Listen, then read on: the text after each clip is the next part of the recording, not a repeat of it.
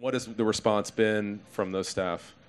Phenomenal, to be perfectly honest, and shocked, because they're actually given the device, which is a personal unit for them to look after and them to use when they're not flying, because it's a personal issue. So it's shock, surprise, gratitude, elation. I mean, you can't really put too many superlatives on it. Now, in this case where somebody has gone from, you know, kind of 0 to 60 in 2.5 seconds, they went from being able to provide customers with information and having a new type of relationship really to their own job. You know, one thing I've heard in the past is that, you know, these devices kind of allow us to be in some ways better versions of ourselves because we have better access to information. We can kind of get it from point A to point B faster. Did you find that at BA?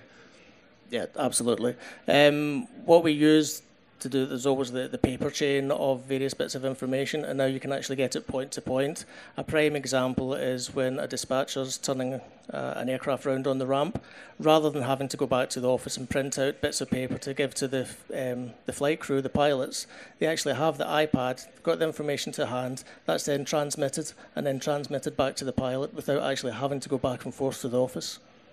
Is there something specifically about the iPad iOS ecosystem that has allowed that to congeal and to kind of get BA where it is today in terms of the reaction time and the custom problem solving and some of the issues we've been discussing?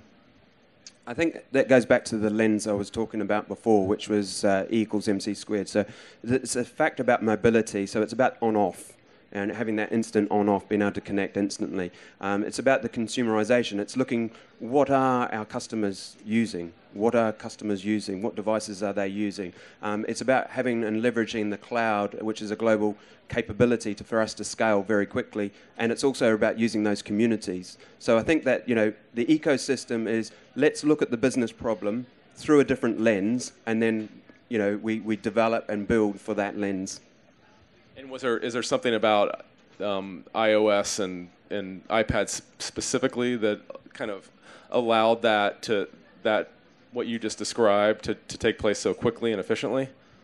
I mean, at the end of the day, is where we chose to do our development. It is a platform that we've been building off. It was in conjunction with our business, so we had to listen. It was from the traditional IT was, would go along and evaluate a lot of devices and other bits and pieces. But we were working closely with our business.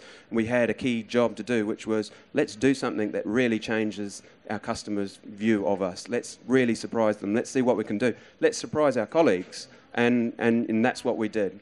So getting to the end here, but I'm just curious, bottom line, has there been an overall effect that the iPad has had on British Airways?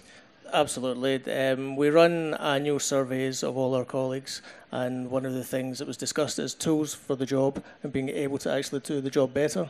And introducing the iPad and the mobile technology of having the information to hand has improved the morale, and improved morale within the colleagues means they're actually going to serve the customer so much better. The customer sees a difference in the colleagues, and it is a cycle that just iterates. So yeah, it really does help. Happy customers, happy colleagues, it's going to affect the bottom line.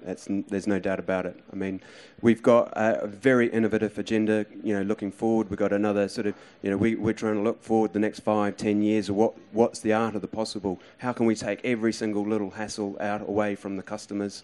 We're running some really neat, innovative programs around our business on that. Well, Ray and Glenn, thank you so much for participating in this episode of Execs Talk. We're thrilled to have you here at the Regent Street store, and thanks again for joining us tonight.